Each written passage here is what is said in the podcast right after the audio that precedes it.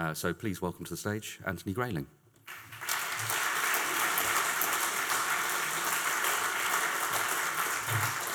Thank you. Thank you very much indeed. Thank you. Well, I, I should begin by explaining why a book about war. After all, it seems rather a dreary uh, subject and a dismaying one. But um, several reasons, really. One proximate reason is that a few years ago I wrote a book about friendship.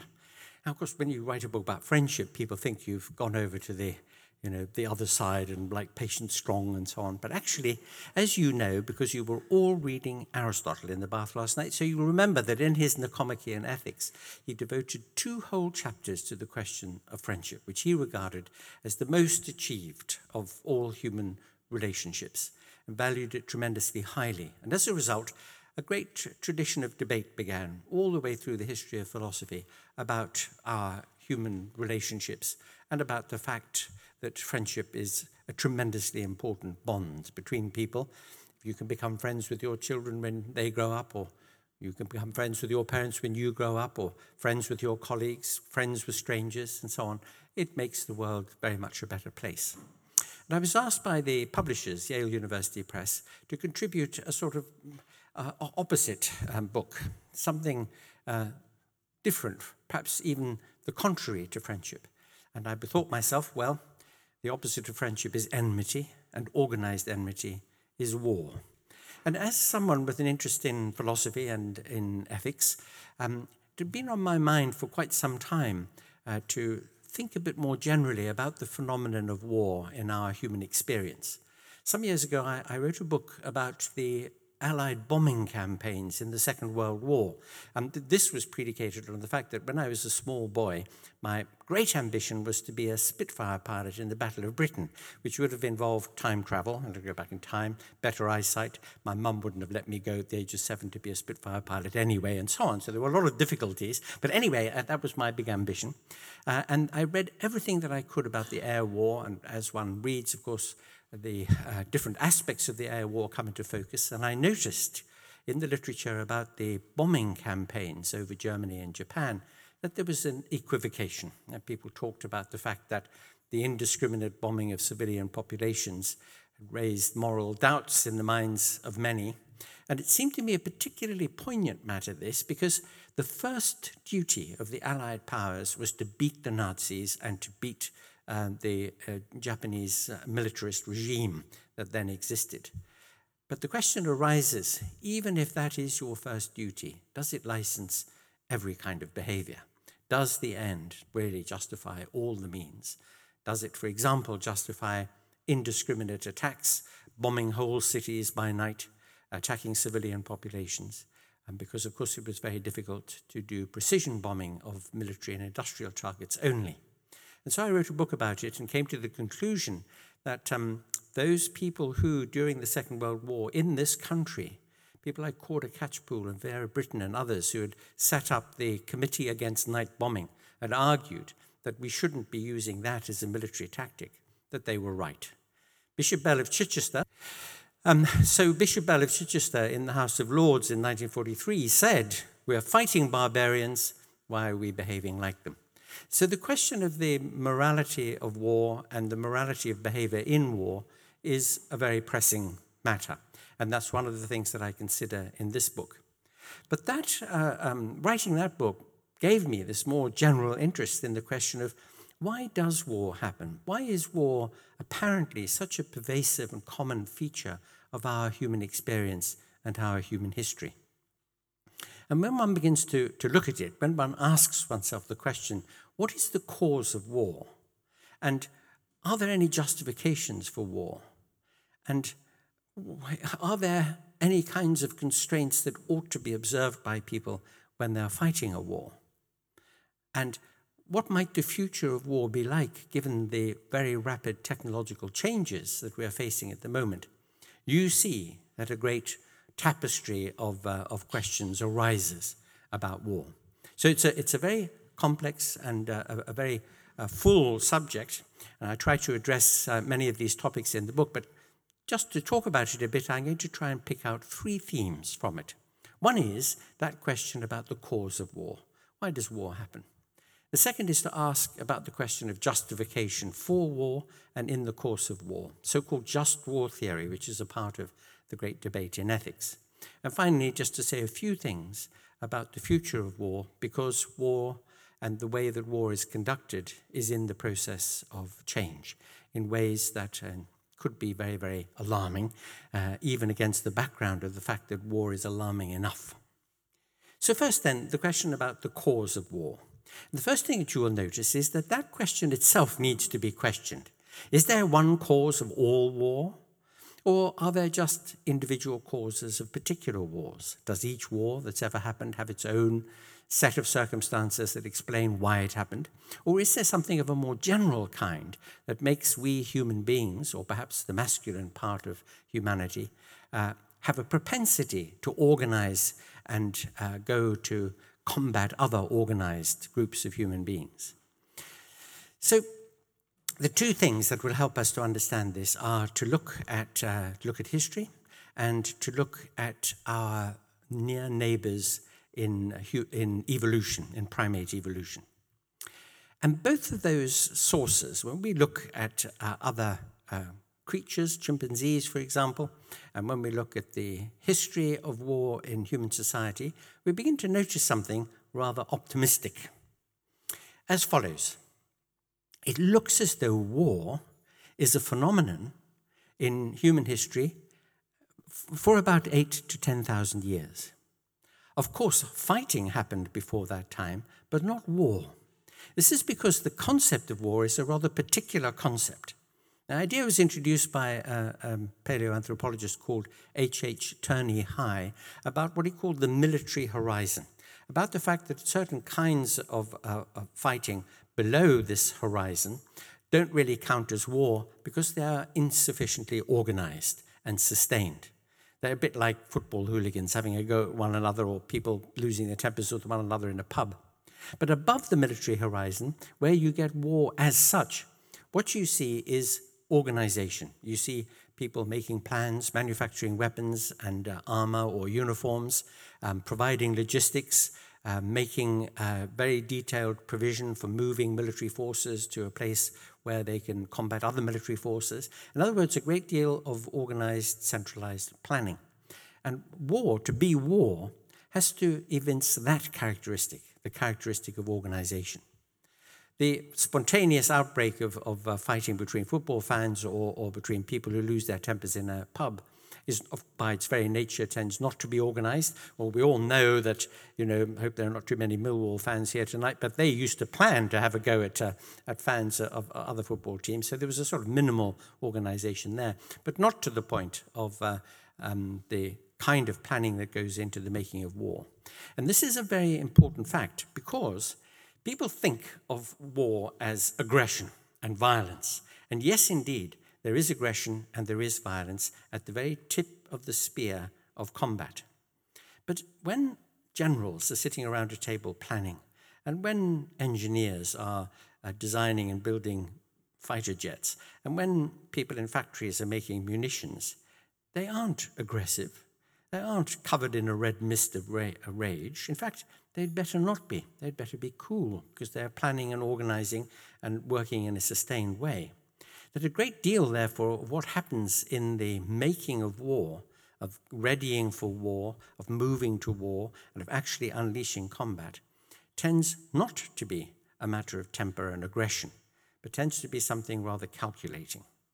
And only at the very, very sharp end of war, in combat, um, would it sometimes be necessary for uh, the combatants themselves to be angry or to be really charged up or, or to be full of aggression against the enemy.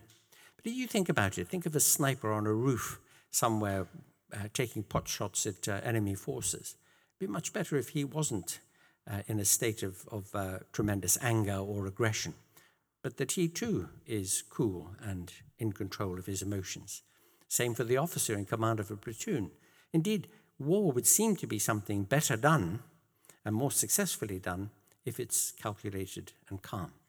So this suggests that the ideas of aggression and violence and anger and hatred and rage are not actually part of, uh, of a very large part of the organizing and making of war, and that therefore war is something much, much more conscious and deliberate than you would see in a pub brawl or a spat between football hooligans.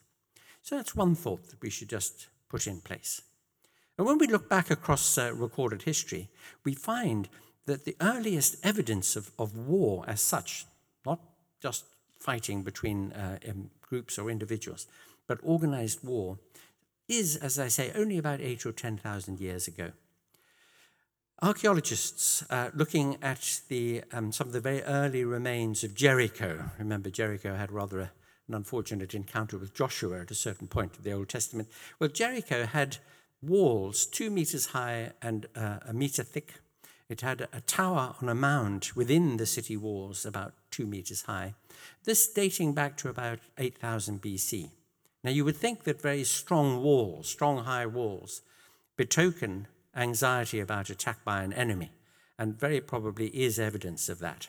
Although some archaeologists argue that they weren't for defensive purposes, but uh, as a defense against flood. In those palmy days, um, the River Jordan, which flows not very far from the site of Jericho, uh, was not what it is today. It's a muddy trickle today, but it was a, a, big river in those days, so perhaps it did flood from time to time, which made it therefore as about sensible as quite a lot of um, British town planners putting a city on a floodplain. But if that's what they did, then they did need def- flood defences, and that's what those walls would have been. My own guess is that they were probably defensive walls against uh, attack by enemies. Go back a bit earlier, and it begins to look from the evidence provided by cave paintings that the very earliest depictions of people firing arrows at one another is about 12,000 years ago. Now, that, would, that might be the beginnings of organization or the beginnings of, of um, war as we understand it. Could also, however, just be the uh, archaic version of a, of a football hooligans having a go at one another, although the fact that the, the uh, attacks, the mutual uh, um, archery attacks, were recorded on a cave probably meant that they were significant enough to be captured in early art. But if you go back before then, cave paintings go back 30, 40,000 years ago, none of them have depictions of people fighting one another. Their depictions are of animals or of hunting scenes and the like.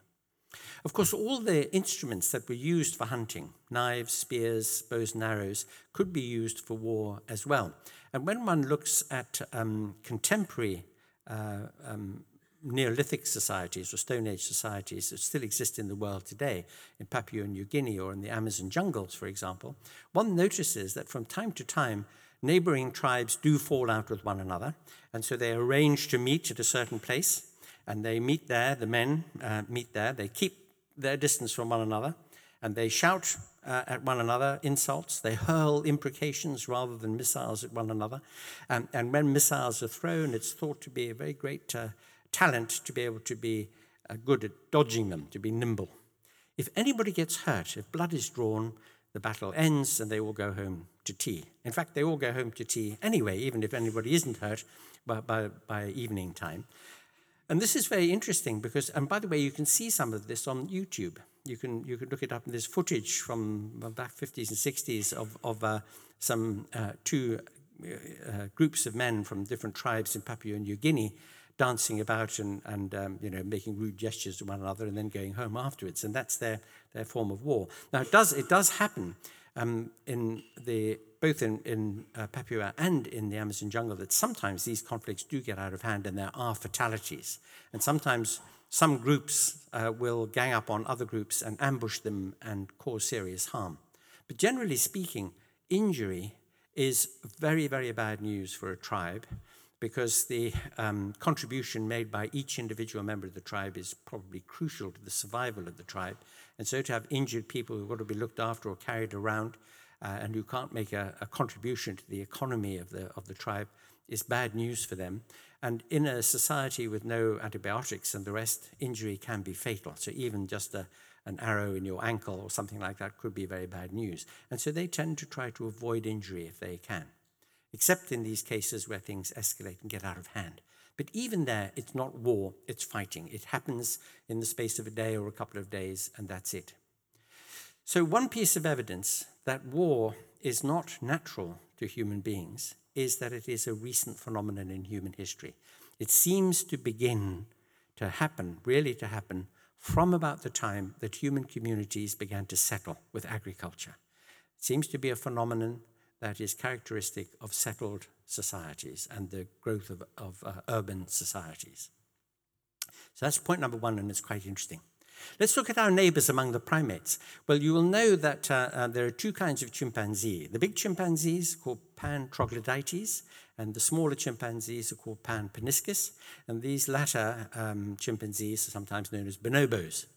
Now, the big chimpanzees, Pan troglodytes, groups of male chimps do get together and they go off and they raid other uh, troops of chimps. They fight against them, and there can be fatalities. And if they can capture and kill uh, another chimpanzee from that other group, they will eat it. So, um, violence, uh, attack, organized attack, and cannibalism uh, happen, not, not a very great deal, but with some uh, degree of frequency among pan troglodytes.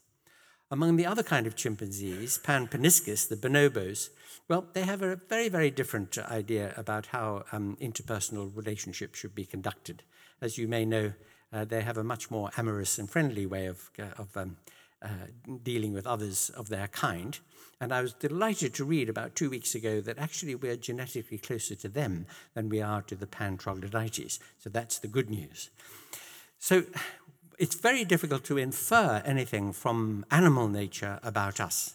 We know that in the rutting season, uh, male uh, deer, buck, uh, and walruses and uh, buffalo and so on will fight one another for control of the harem, of the, of the females.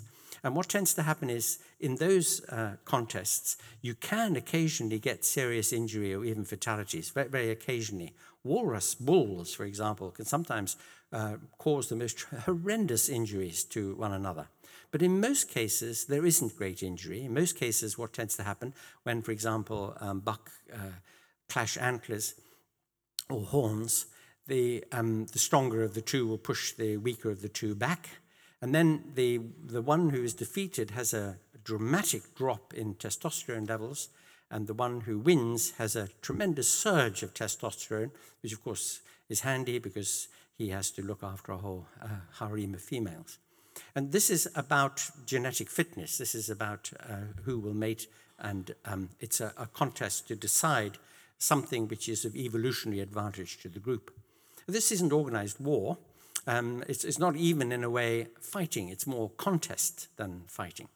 So there is very little evidence from the rest of the animal kingdom that war, certainly, or even for that matter, fighting, is something which is uh, uh, uh, read into the mammalian genes and which would be invocable to explain why it is that we produce uh, jet fighters and tanks and submarines and so on and go to war with one another. For that, we must look elsewhere. There is a final piece of evidence that suggests that war is not natural to us, and that is that uh, when people experience war, uh, people who have actually been in combat tend to be tremendously traumatized by the experience. And if war was something which was um, came naturally to us, or, or fighting was something which was natural to us, we wouldn't be as upset as we are by the experience of seeing people die, people screaming in agony, people mutilated, all the horror, the terror of uh, the experience of being in imminent danger, uh, the death, the destruction around us. That wouldn't traumatize us in the way that it does if it was something that we were genetically prone to want to do. It's very, very interesting this that, um, of course, uh, up until the 19th century, wars tended to be seasonal. So armies tended to uh, um, amass and, and go to fight other armies in the summer when the ground was relatively dry and the armies could move. And then they would either disband or go into winter quarters for the rest of the winter. The, um, the, the combat in question would sometimes, and certainly during the 18th century, or not, not before, become as formulaic as some of those tribal conflicts that I talked about earlier, with uh, armies maneuvering in long lines and drilling and the like. But the, the evidence about the, the traumatic effects of war really started to come home in the First World War. Because you may remember that an army doctor by the name of Mayer published an article in the Lancet in 1916 in which he described the phenomenon that he had observed on the battlefront, the phenomenon of shell shock. And to begin with, he and other doctors thought that the proximity to explosion, to the concussive effect of artillery going off near you, would so rattle the brain that it would cause these symptoms of shell shock. The symptoms included uncontrollable shaking, screaming, uh, paralysis, uh, people going psychologically blind even though there was no physical injury to their heads, uh, uh, uh just inability to speak, aphasia, um, all, all sorts of psychological symptoms of that kind. But then he noticed that it wasn't just people who'd been near an explosion who had these effects, but everybody who'd been on the front line, or anybody. There were a lot of troops being uh, brought back from the front line in this state of shock. So he withdrew the label shell shock, although it stuck, and in fact it has stuck pretty well until recent times. Because many of the, uh, of the traumatized uh, troops uh, were physically fit, and because there was a premium on getting physically fit men back into the front line, the army doctors developed what was known as forward psychiatry or frontline psychiatry, where they would try to pacify or calm somebody down and get them back into the front line as quickly as possible. Pretty well on the same principle as getting back on the horse as soon as you've fallen off. They found that when people got um, further away from the front line, perhaps nearly as far back as where the generals were, they tended to be uh, more or less incapable of, of being put back into action because they would get the trauma would get more and more serious and they wouldn't be able to do it. After the First World War, um, the, in the usual way of these things, to save money, the British government got rid of the uh, Army Psychiatric Service, and it was only reintroduced in the third year of the Second World War uh, in, in uh, 1942. And this was because the longest uh, ground war campaign for the British in, in the 1940s, the Second World War, was, of course, the Western Desert and Italy. And there, many of the same phenomena were noticed. People uh, trembling, screaming, going rigid, not being able to speak, um, being very, very uh, upset indeed by their experiences in battle. In fact, between uh, 30 and 40% of all troops invalided out of the British Armed Forces during the Second World War were invalided out for, for psychiatric reasons, psychological reasons. The techniques that were used uh, in the Western Desert by the psychiatric service in Cairo was to slap um, soldiers or pour cold water over them or to humiliate them before their comrades. Um, th- this was meant to be a kind of aversion therapy to get them to go, want to go back to the front line instead of staying to be, uh, you know, suffered this kind of treatment on the part of the psychiatrists. And if they were hopeless cases, if they couldn't stop shaking, if they couldn't speak, if they couldn't walk, uh, they were just invalided out. Now, the cumulative experience of the First and Second World Wars taught the American military that they had to prepare their troops better for combat. It had been noticed in the First World War after the Kitchener armies. You remember Lord Kitchener? Your country needs you. Well, he was looking for volunteers. But when it became, because of the slaughter on the Western Front, necessary uh, to do more than get volunteers, they started conscription. And they conscripted people into the armies, and they discovered that less than 20% of conscripts were any good on the battlefront, would point their rifles in the direction of the enemy and pull the trigger. Most of them just didn't do anything, or shot in the air, or shot themselves in some cases, uh, or were just too frightened to, to, to be effective at all. Uh, and the, the people who were effective were people who had the same kind of psychological profile as recidivists. That is, people who keep going back to prison, keep on um, uh, committing uh, uh, crimes and keep on being arrested and going back to prison. And their profile is that they have very little remorse, very little memory of how bad it was when they had an earlier experience. And so they weren't put off by their experience of prison, uh, and so they would commit another crime and not mind being, being caught. Eventually, of course, they would become institutionalized and want to be in prison. Well, in the case of the, um, of the effective troops in, among conscripts, they had this, this profile that they didn't think afterwards about what it was they had seen or experienced or about killing somebody. So the American uh, army um, decided to try to train its troops to be prepared for combat. They told them in advance about what they might see or experience, what the horrors might be, how they would deal with the death or wounding of comrades or of themselves. And they sent to Vietnam um, uh, uh, troops who some uh, people say were probably the best prepared for combat of any army in history.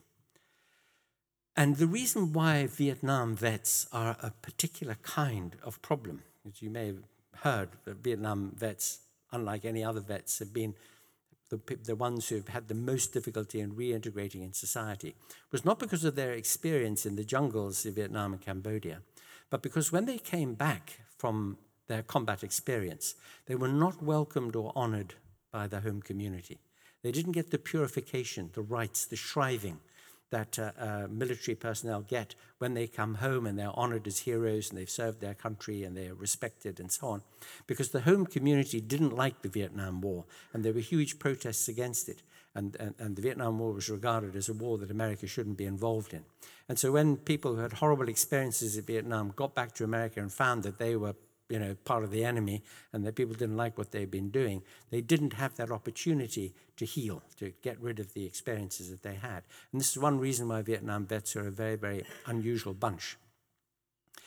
Again, it's the United States military which really uh, provided the materials for thinking about the effect of war on human beings because nowadays in Afghanistan and in the Iraq conflict, um, both uh, Gulf wars, body armor and frontline medical treatment and the rapidity of evacuation of wounded men from the front line and the excellence of trauma surgery provided in the military means that many, many, many more soldiers survive being wounded in battle now than ever before. They survive their physical injuries, but not their psychological injuries. And as a result, in America today, among uh, veterans of the Gulf conflicts and of Afghanistan, there is an absolute tsunami of post traumatic stress disorder. These are people who, many of them would have died on the battlefield had it been 50 years ago or 100 years ago, but they were saved. Maybe they'd lost limbs and, and so on. And there are cases of, of uh, survivors in Afghanistan who lost all four limbs, for example. But they are incredibly traumatized. And these, these trauma uh, appear even in people who were multiply decorated, who seemed fine, who were really first rate soldiers, who had gone back uh, for several tours of duty in places of conflict. And then years later, these awful symptoms, the post traumatic stress disorder symptoms, would begin to appear.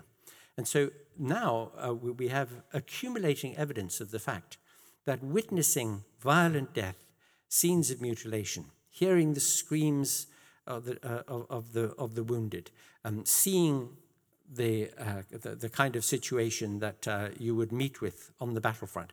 And if ever any of you have seen, um, I forget the name of that movie now. Is it called Hawks Hawks Ridge? What is it? The one about uh, what's it called?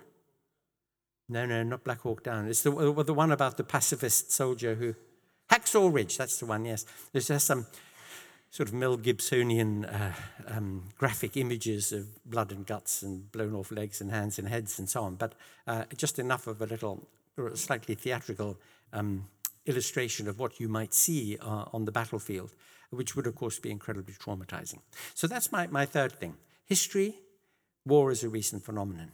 Uh, look at our, our uh, animal cousins and among the rest of the mammalian kind.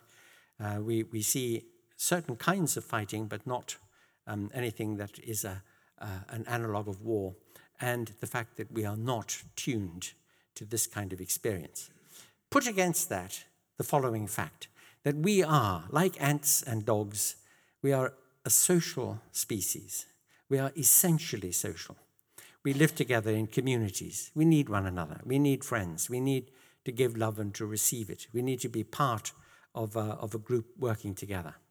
That goes directly contrary to the idea that there is something instinctive uh, in us about going to war. We do, however, gang up uh, on others. We do other others, that is, make others you know, different from us with a big capital O, so that we can demonize them and, and um, disvalue them, and even indeed attack them and bomb them at, uh, at times. That aspect of us, that aspect of the way that we can use our sociality to gang up on uh, others' sociality, needs an explanation. Where might it come from? Well, if you put together the things that I've just been saying, it would seem to be the case that if war, as a phenomenon in human history, follows on the uh, settlement of urban um, societies of people settling down and staying in the same place, controlling that terrain and the resources associated with it, the water supply, the grasslands, or whatever it might be, the, the, the fertile fields, that it is the way we arrange our political structures, the way we, we organize relations between groups that is productive of conflict, not in our human nature, but in our political arrangements.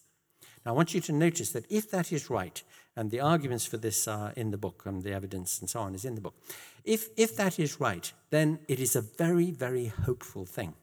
Because if war were in our genes, then we are doomed to war, and war would eventually doom us.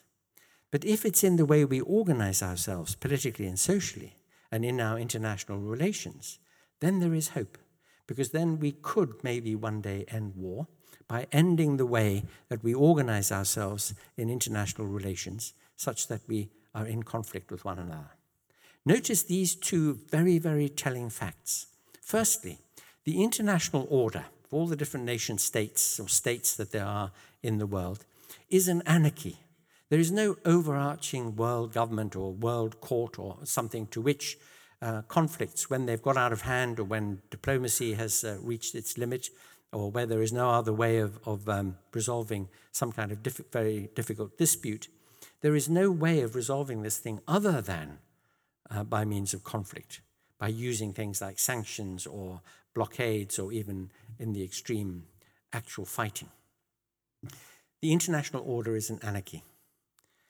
The other thing is that uh, for um, most of modern history, certainly from the 18th century Enlightenment, it has been argued again and again and again by people that if uh, different states were to enter into relationships with one another, predicated not on treaties made by kings or governments, but relationships of trade and exchange, of people moving freely between the countries, of educational exchange, but of commercial bonds, especially where um, in the different countries the uh, contracts, the obligations, the relationships with um, commercial, industrial, trading partners in other countries were very, very strong, that in those circumstances, war wouldn't happen. Tom Paine argued this in the late 18th century. Um, uh, Cobden, Richard Cobden argued it in the middle of the 19th century. And there is a historical proof of this. It's called the EU. Since 1945, there hasn't been a war in Europe between all the countries that have entered into very intimate trading relationships with one another an argument for another time. Well, so, the, so all, all, these thoughts uh, suggest to us this very, very hopeful outcome that war isn't necessary, war isn't inevitable, that with the right kind of spirit, um, we could uh, overcome it. As it is, most of the nations of the world divert huge resources, billions, hundreds of billions of pounds and dollars into war, training soldiers, making war equipment, developing new war technologies. And my word, um, the amount of uh, R&D money that's going into new technologies is frightening. Let me just give you one little indication of what is already happening in the way of the technology of war, which will probably change the face of war in the coming decades. You all know about uh, uh, drones, you know, the drones. You've all seen the Eye in the Sky movie, maybe. You know that, uh, that now the United States Air Force over 30% of the uh, aircraft in the United States Air Force are drones. And they are used for surveillance, for um, combat uh, activity, for finding uh, and locating um, enemy, targeting them. And of course, drones have a number of advantages. Big advantage for the home team is that there's no human being in it, so if it's shot down, um, it doesn't cause the death of anybody on the home team. It has a minor advantage that it's more precise than just dropping bombs by night on a whole city, so it can be more precise and it can sometimes limit collateral damage. But of course, in the circumstances of, of um, war, collateral damage always happens, and collateral damage is just a horrible fig leaf word for killing innocent people. So that, that is a problem, but it can be more um, precise. People don't like the idea of these drones because they seem sort of rather horribly faceless and not having a human being in them. And the fact that they're up there very, very high and they can stay aloft for a very, very long period, extremely high definition cameras, and they can pick out people moving on the ground, they can target them, and the people on the ground don't even know that they're about to die because they don't hear the drone and they don't hear the missile on its way to them. So it seems particularly horrible. It seems horrible that these drones in Afghanistan are flown by people in Nevada, at Air Force bases in Nevada and Texas, the sort of people who are quite good at Xbox, and then they can they, they operate these uh, um, aircraft from a very, very long way away. So all that seems awful. Now, drones are called human in the loop weapon systems because they are operated by human beings and controlled by human beings and human beings pull the trigger to fire the missiles that they carry. But there are already systems which uh, are not controlled by human beings, but which are programmed to behave automatically. These are known as human on the loop systems, not human in the loop, but human on the loop, because human beings can monitor them and can override them sometimes. Uh, such systems, for example, as the Phalanx missile uh, defense system, which the United States Navy uses. United States Navy ships are equipped with Phalanx defense missiles, which automatically recognize and track incoming missiles or attacking aircraft and will fire and shoot them down before they get anywhere near the ship. And this is done completely automatically with no, no human being being involved in the decision. But a human being can override them or switch them off uh, if um, he or she wants to. But also in development, and maybe already uh, in trials, are the so called human out of the loop system. These systems are known as LAWS, L A W S, by the usual awful, chilling sort of acronym that people come up with. And, they, and LAWS, LAWS, stands for Lethal Autonomous Weapon Systems. These are weapon systems in the air, on land, and under the sea, which are completely autonomous. They have no human being monitoring their activity or overriding them. They are programmed to identify uh, enemy um, ships or planes or people and to attack them. Now, in the use of these um, uh, uh, um, systems, even including the human in the loop systems, the um, military phraseology that's used is find, fix, and finish. So you use these systems to find your target, to fix on it, and to finish the target, kill it, bomb it, or something. And what these laws do is they are programmed to find, fix, and finish quite independently of whether or not any military personnel are watching them. The great problem with the human out of the loop systems is that the AI on them, the artificial intelligence on them, has to be extremely good. And the question is is it good enough yet for these systems? Because these systems have to be able to identify the difference between somebody surrendering and somebody about to throw a hand grenade. It also, I mean, we human beings are, are, are, better, much, much better than any AI system known to date anyway, at reading the intentions of another human being. So if somebody is stumbling towards you because they're wounded or terrified or trying to surrender or they're a civilian, they're, they're not coming to attack the system, or if they're coming towards you to try to attack the system, how do you tell the difference between the behavior? How do you read the body language uh, in, in order to decide what's happening? Can an artificial intelligence system on a completely automatic weapons system trundling along the ground and seeing you read what your intentions are?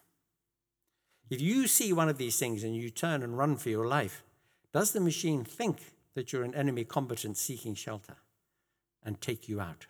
Having found you and fixed on you, is it going to finish you? So the question arises about the ethics of uh, these weapon systems. And the great problem with them is this almost anything that human beings can do, they do do. You know, when the time comes when you can genetically modify your uh, fertilized egg so that it can be seven feet tall, blonde, with an IQ of 389, and so on and so on, people with enough money will do it.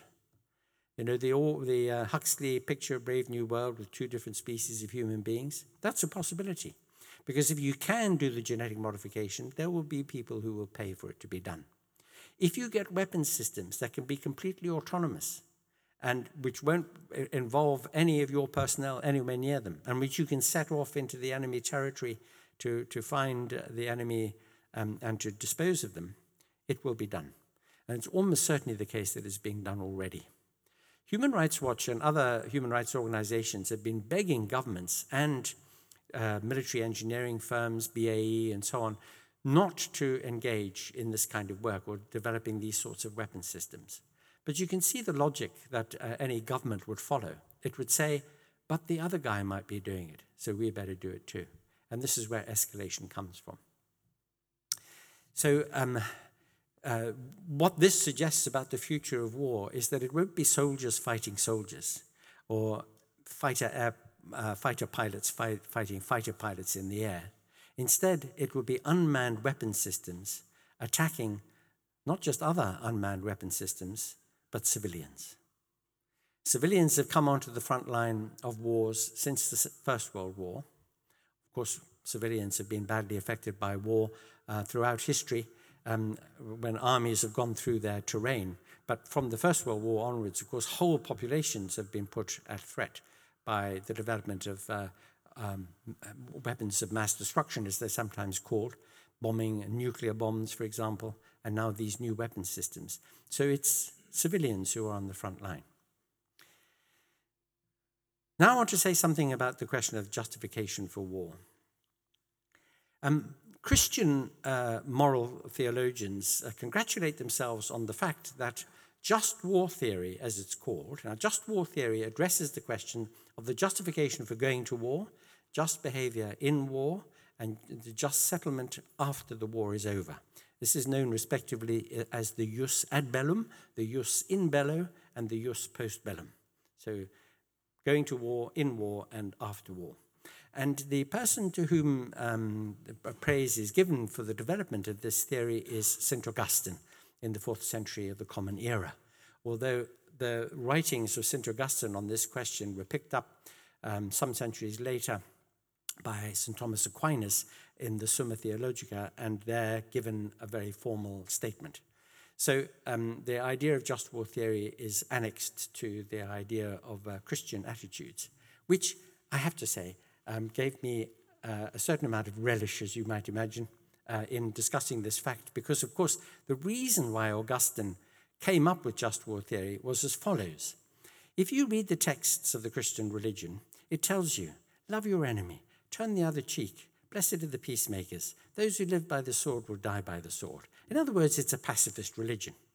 And Martin Luther, whose uh, vandalizing of the church door of Wittenberg we celebrate this year, 2017, 1517, you may remember, he said, Ours is a pacifist religion. So if the Ottomans attack us in the Holy Roman Empire, we must just roll over and accept it. There'll be God's will. We mustn't fight back because we are told in our scriptures that fighting is uh, wrong.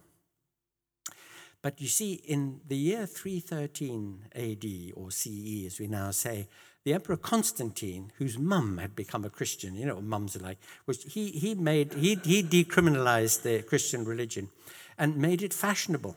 And so all the, you know, sort of upper class Romans and the rich people and what have you really began to take an interest in Christianity and want to be Christians too, like Constantine, the emperor's mother, and eventually he himself converted, as you know. So by 380 uh, uh, AD, or of the Common Era. Um, by that time, when the Emperor Theodosius I made Christianity the official state religion of the Roman Empire by means of the Edict of Thessalonica, it had already been very widely accepted in uh, upper reaches of Roman society. But there's a bit of a problem, and the problem was that business about the eye of the needle about rich people, you know. And it was the rich people and the aristocrats in the Roman Empire who were becoming Christians. And they needed a little bit of wriggle room. And St. Augustine provided it. He said, Look, if you're rich, but you make donations to the poor, the poor will waft you into heaven. So it's okay to be rich. So he made it all right for uh, you know, everybody in the Roman Empire to become Christian. But there was another problem. Blessed are the peacemakers, turn the other cheek. Well, look, the Roman Empire was a mighty military empire, and it was fighting wars all over the place, all along its thousands of miles of boundaries. No turning the other cheek possible there.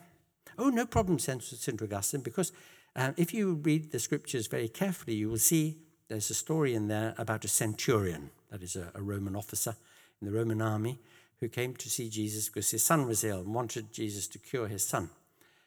And uh, Jesus said, Okay, I'll come with you to your house. And the centurion said, Oh, no, no, don't, you don't need to, because, you know, I'm an officer, and so I know that all you have to do is give the order and it will be obeyed. And Jesus said, Well, your faith has made your son well, etc.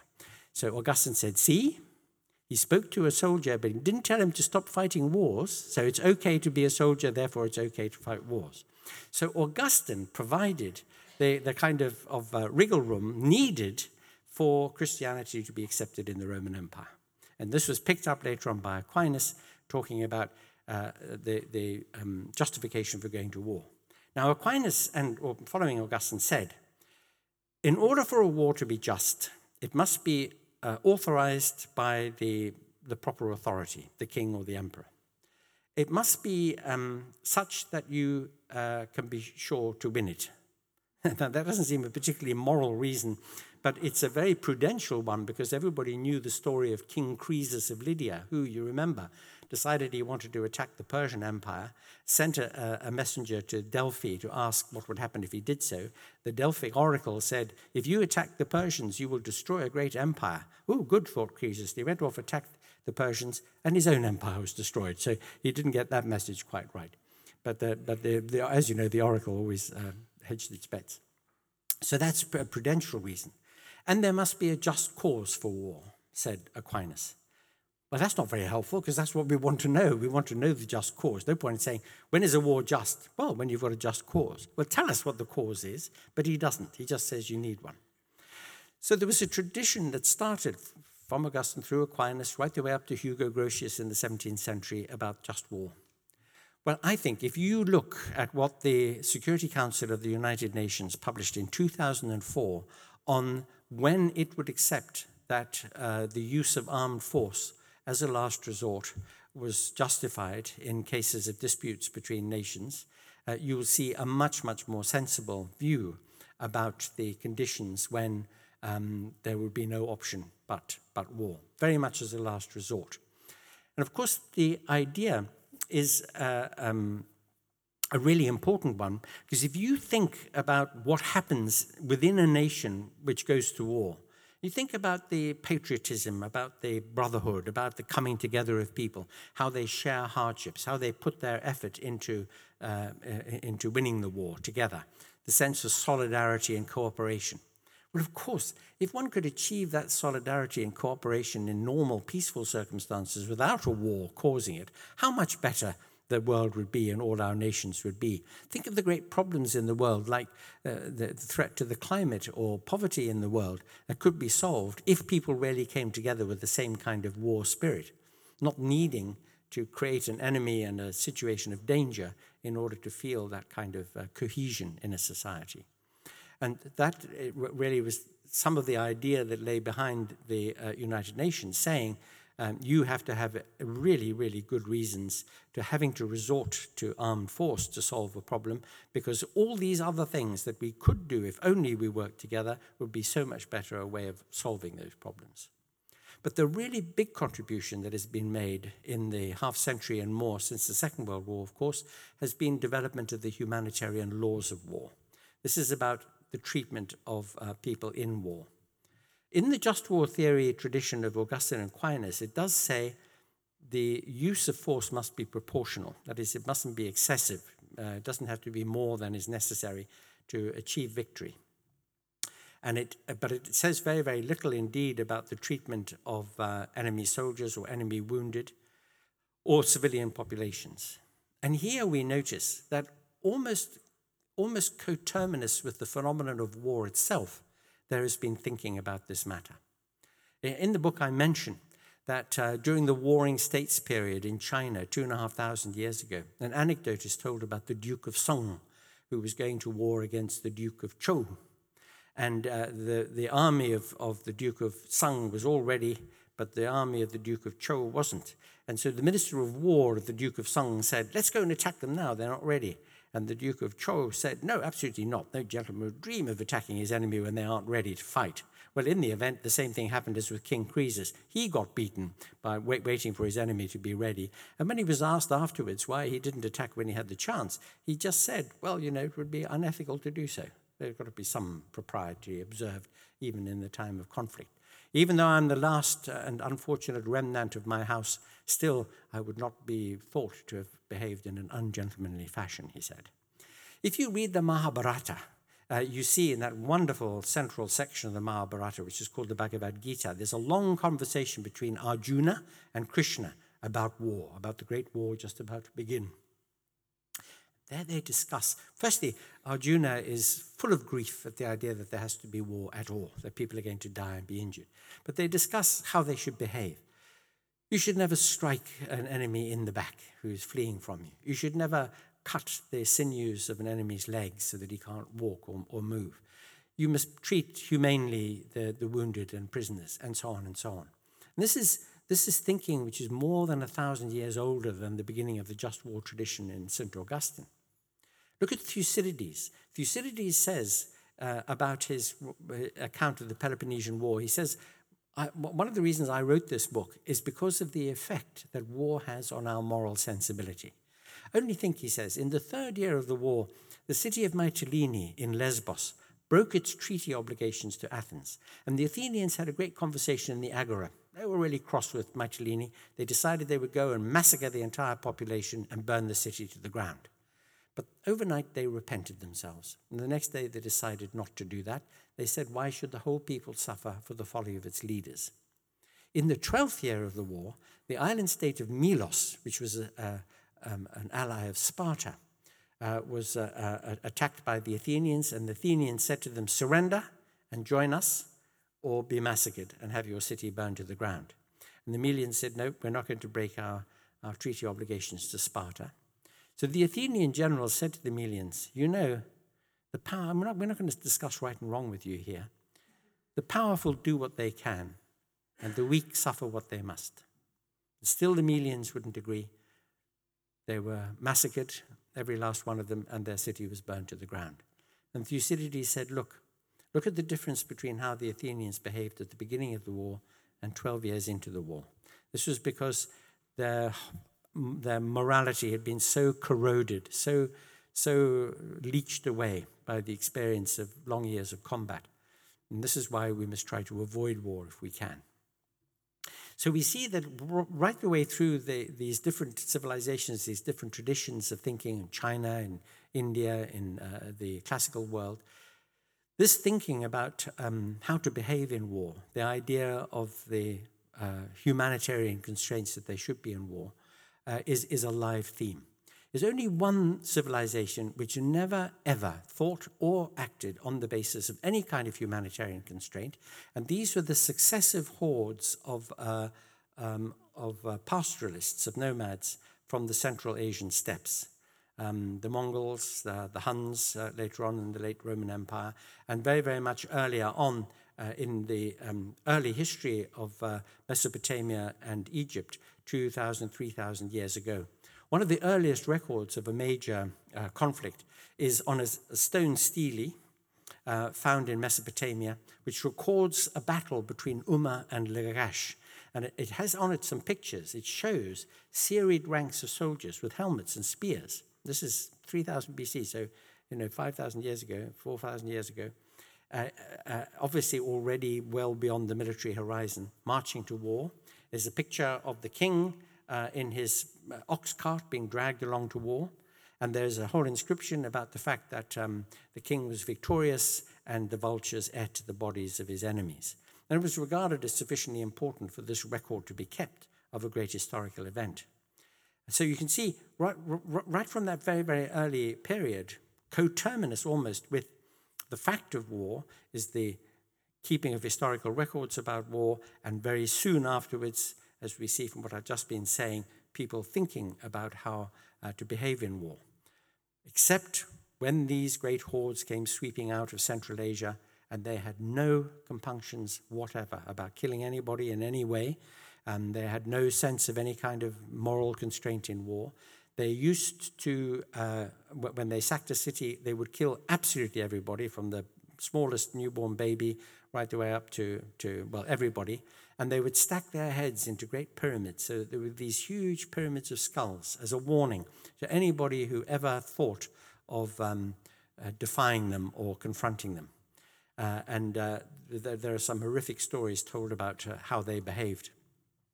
But they are more or less alone in the history of recorded war, uh, although they taught their, their opponents a lot of a lot of very difficult lessons. For example, they were the inventors of the chariot. Now, I said to you that the king was taken to that battle between Umma and Lagash in an ox cart. An ox cart with solid wooden wheels could travel at about two miles an hour, more slowly than a human being can walk.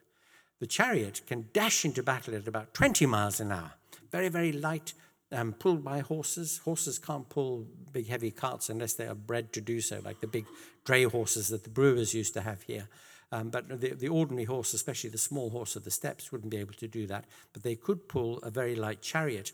And once the horses had been mastered, first by the bit and, uh, and reins, you can, you can steer an ox or a, or a donkey with a noseband, but you need a bit for a horse. And they could be, uh, and you could make these very, very light um, curricles. Then you had a weapon of war which was extraordinary. In fact, the, the one great lesson of the history of war is that technology always gives an edge, always. The chariot is a great example. The composite bow, you know, the bow and arrow made out of a single piece of wood, the so called self bow, is rather weak. But the composite bow, made of several different kinds of wood with bone and sinew, could store a huge amount of enemy. Needed a very, very strong person to be able to pull it. But when you did pull it and fire the arrow, the arrow went with enormous amount of force, a great distance, so you could keep away from your enemy, and it could do devastating uh, things because of the strength of it. A bit like those side adverts, you know. So the, the, the, chariot and, and archery and the development of uh, two-edged swords, I mean, all these technologies kept on transforming war. But of course, if you were attacked by an enemy with those technologies, you pretty soon develop them yourself and be able to fight back. And this, this has gone on right to, to our own day and is another reason for fearing the technological development of weapon systems because the search for the, for the edge in war will always go on and on. Now, I can feel myself running away with this theme because I could talk for hours and hours, and they haven't organized breakfast for tomorrow morning. So I think I better stop here. And uh, there may be some things in what I've been saying and other aspects of the history uh, and um, ethics and uh, technology of war that you'd like to ask about, and I'll see if I can answer it. So thank you very much indeed. Thank you. Uh, yeah. I've gone on rather long. I think I'm just sorry about that. I think we do have a time for a quick few questions. So just put your hands up and I'll work my way around. I will start on this side. Thank you very much. That was really interesting. Um, just a quick question on um, on preemptive strikes. What, are, what is your view on the ethics of that? And if it's, if it's allowed, what are the sort of boundaries, do you think? Yeah, very good question, that. Um, it's arguably the case that a, a war of self defense is justified if you're attacked by somebody else and they want to overrun you and you know, dispose of all your institutions and values. And a war in which you go to the rescue of a weak party being bullied by a strong party, that might be justified as well. So then the question about preemptive war comes in your enemy or somebody who's hostile to you is getting stronger and stronger? Do you wait until they're so strong that they can overwhelm you, or do you attack them to stop them from getting too strong? Is a, preempt, a preemptive attack, in fact, a form of self defense? Because if self defense is justified, then so is preemption. And then it becomes a bit difficult and blurry, because if you look at the First World War and ask yourself, how did that start? Well, probably a major part of the reason was that everybody was trying to preempt everybody else, you know, because there had been this tremendous buildup of, uh, of armies and navies uh, in the decades of peace before the First World War. You may remember that one of the precipitating factors was that the Royal Navy, the British Navy, which had been, of course, the world policeman all the way through the 19th century, had developed itself into what was called the two power standard. That means that it was big enough and powerful enough to defeat not just the next most powerful navy in the world, but the next two most powerful navies in the world combined. That's how big and strong the Royal Navy was and how many ships it had. And Germany was keen to try to compete, and they were building a big navy, and so the British were thinking, hmm, they're like that, you know, etc. And also, of course, the Germans were building the Berlin to Baghdad railway, and then the extension of it down to Medina. That was getting a bit too close to the Indian Empire, because remember, the Indian Empire stretched, the British Indian Empire stretched from Burma to Aden, in, and it included Basra in the south part of what we now think of as Iraq. So the Germans were getting too close to the Indian Empire. That was another reason for wanting to preempt. So maybe the First World War had a lot of preemption involved in it too, and it was an absolute disaster, as you can see. So it's difficult to, to, to say, but there might be cases where preemption is genuinely an act of self defense, and sometimes where it's just an excuse. Um, in modern warfare, does the uh, bombing of innocent civilians alter or impact the course of war? Um, well, uh, the, the, great philosophical answer coming up yes and no. Um, uh, no, in the sense that conventional bombing doesn't. But if you go all the way to an atom bomb attack, yes, it does. And the Second World War proves this. Because the uh, Royal Air Force and the United States Army Air Force, all the way through the uh, Second World War, in the European theatre anyway, dropped thousands of millions of tons of, of uh, high explosives and incendiary bombs on Germany, and it didn't by itself defeat Germany. It did the same uh, in the Pacific theatre until August of 1945, and it was the dropping of the atom bombs that eventually clinched the matter. So bombing as a, as a weapon is a, rather ineffective. It's a horrible, destructive technique, but it's very ineffective unless it is pretty total. Rotterdam. Rotterdam and Warsaw would be another example. Yes, attacks by Stukas and so on. Not because of the death and destruction, but because of the psychology of it. In the First World War, uh, uh, big Zeppelin bombers and Gotha bombers came over and bombed rather inaccurately and so on uh, England in 1917, 1916, 1917, 1918, and there were about 1,500 deaths. One of the very worst bombing attacks was on Folkestone. And so uh, it, it had no effect uh, on Britain militarily or industrially, but it had a terrible psychological effect because it was just enough to frighten everybody. People didn't, it didn't go on for long enough for them to realize that it, that it wouldn't in the end, like the Blitz, for example, didn't really go on long enough to break the spirit of the people or to interdict the war effort. But so a, a little bit went a long way, and then too much showed that it wasn't going to work. So it was the psychology of Rotterdam and the psychology of Warsaw in the very early phases of the war that had this psychological impact, like Guernica, for example. when you uh, decided you'd better cut yourself short to give us time for questions, um, the, the, the, third of the three tranches you mentioned in the, in the introduction was the bit that you didn't really get to in the future of war. Mm. Well, I did with and drones well, and uh, in, in, a sense. But I was assuming that your future of war, given your initial thesis, might have something to do with the fact that you can see a future where we don't have war. And if that is something which you do see as a possibility, I'm just interested in your take on the different approach to it. One clearly is the mode of social and political and human organization. It's mm-hmm. a human construct, and we can organize ourselves differently. There's also um, the, the, straightforward pacifist position of, of, of, simply an individual personal rejection and, and, and of warfare, not just rejection, but a renunciation and, and a repudiation of warfare, and trying to spread on that human level, mm. which is a, complementary to the organizational level, but different. And then there's also the whole approach of some of us who are pacifist atheists would see a very rational approach to, as, as, a way as, as well.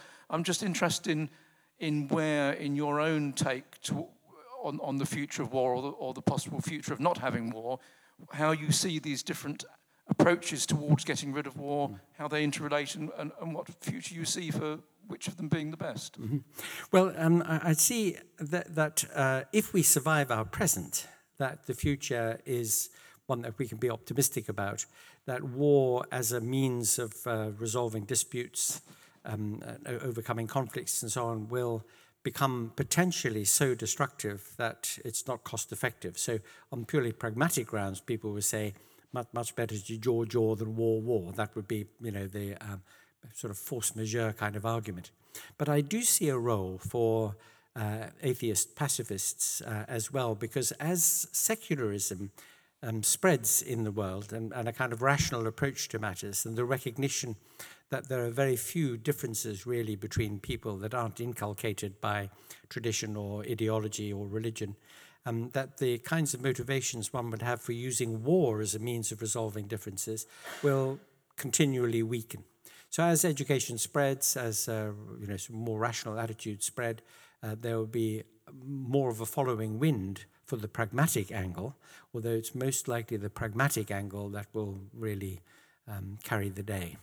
So if we can survive this rather dangerous period we're in at the moment with terrorism and, and um, uh, you know, a, a, kind of sense of emergency um, in the Middle East and in the Far East and, and what have you, very often drummed up for propaganda purposes rather than anything else. If we can survive all that, then maybe we do have a chance. I think one of the most hopeful signs is this. We were talking about the bombing. In 1949, the, the Geneva Conventions on um, Behavior in War were adopted, and a clause was going to be introduced into the Fourth Geneva Convention, which outlawed indiscriminate attacks on civilian populations. And both the UK and the United States refused to have that clause included because it would have meant an immediate retrospective admission of a war crime in the bombing campaigns of the Second World War.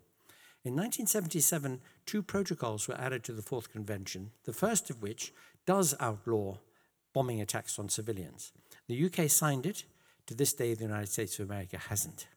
So the, the, the mere fact that um, the international community thinks and talks and aspires to have laws of war and laws governing behavior in war and constraints on war and barriers to war and uh, international instruments like the United Nations and the Security Council to try and prevent war, even though none of this works uh, so far, is nevertheless better than not having the aspiration at all, because you never know the aspiration might one day uh, come to, to, into focus. Not least because um, uh, activism on hu the humanitarian constraint in war has, has now brought uh, out something which for centuries and centuries and centuries was simply ignored, and that is the really terrible atrocities committed against women in times of war. Um, if you read Antony Beevor's book about the Soviet advance on Berlin at the end of the Second World War, and the literally scores, hundreds of thousands of rapes that were committed against women, terrible atrocities. And of course, this is going on today, this very week, in the Democratic Republic of the Congo, where that uh, uh, conflict is going on today, and the use of rape as a weapon uh, in war to demoralize the, the enemy. In the Balkans, for example, um, it was used in the conflict between the Serbs and uh, Croats and Bosnians. And it's a double jeopardy for women. I mean, it, it sometimes happens that if women survive these uh, awful atrocities and are made pregnant by one of their rapists, they're then excluded by their community because they're carrying a baby of a rapist and, and can't terminate the pregnancy because there's no medical help and what have you. So, I mean, it's an absolute, you know, double, treble jeopardy for them.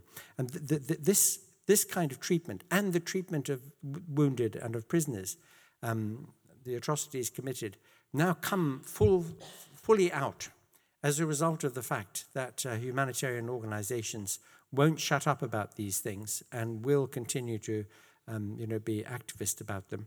And, and that is promising, uh, I mean, even in the midst of the horror, because it means that there is more and more of an impetus to try to stop war and to stop this kind of thing happening. I'm going to end on one final thing. I just want to make a point about the cover of this book. You will notice that uh, it has a spear here and a, a missile here. And this picks up rather cleverly by the designer of the cover a comment by Theodor Adorno, the uh, German philosopher, who said, We humans have grown cleverer over time, but not wiser. We've grown cleverer because we've turned the spear into the guided missile, but not wiser because we're still fighting wars. And on that note, thank you very much.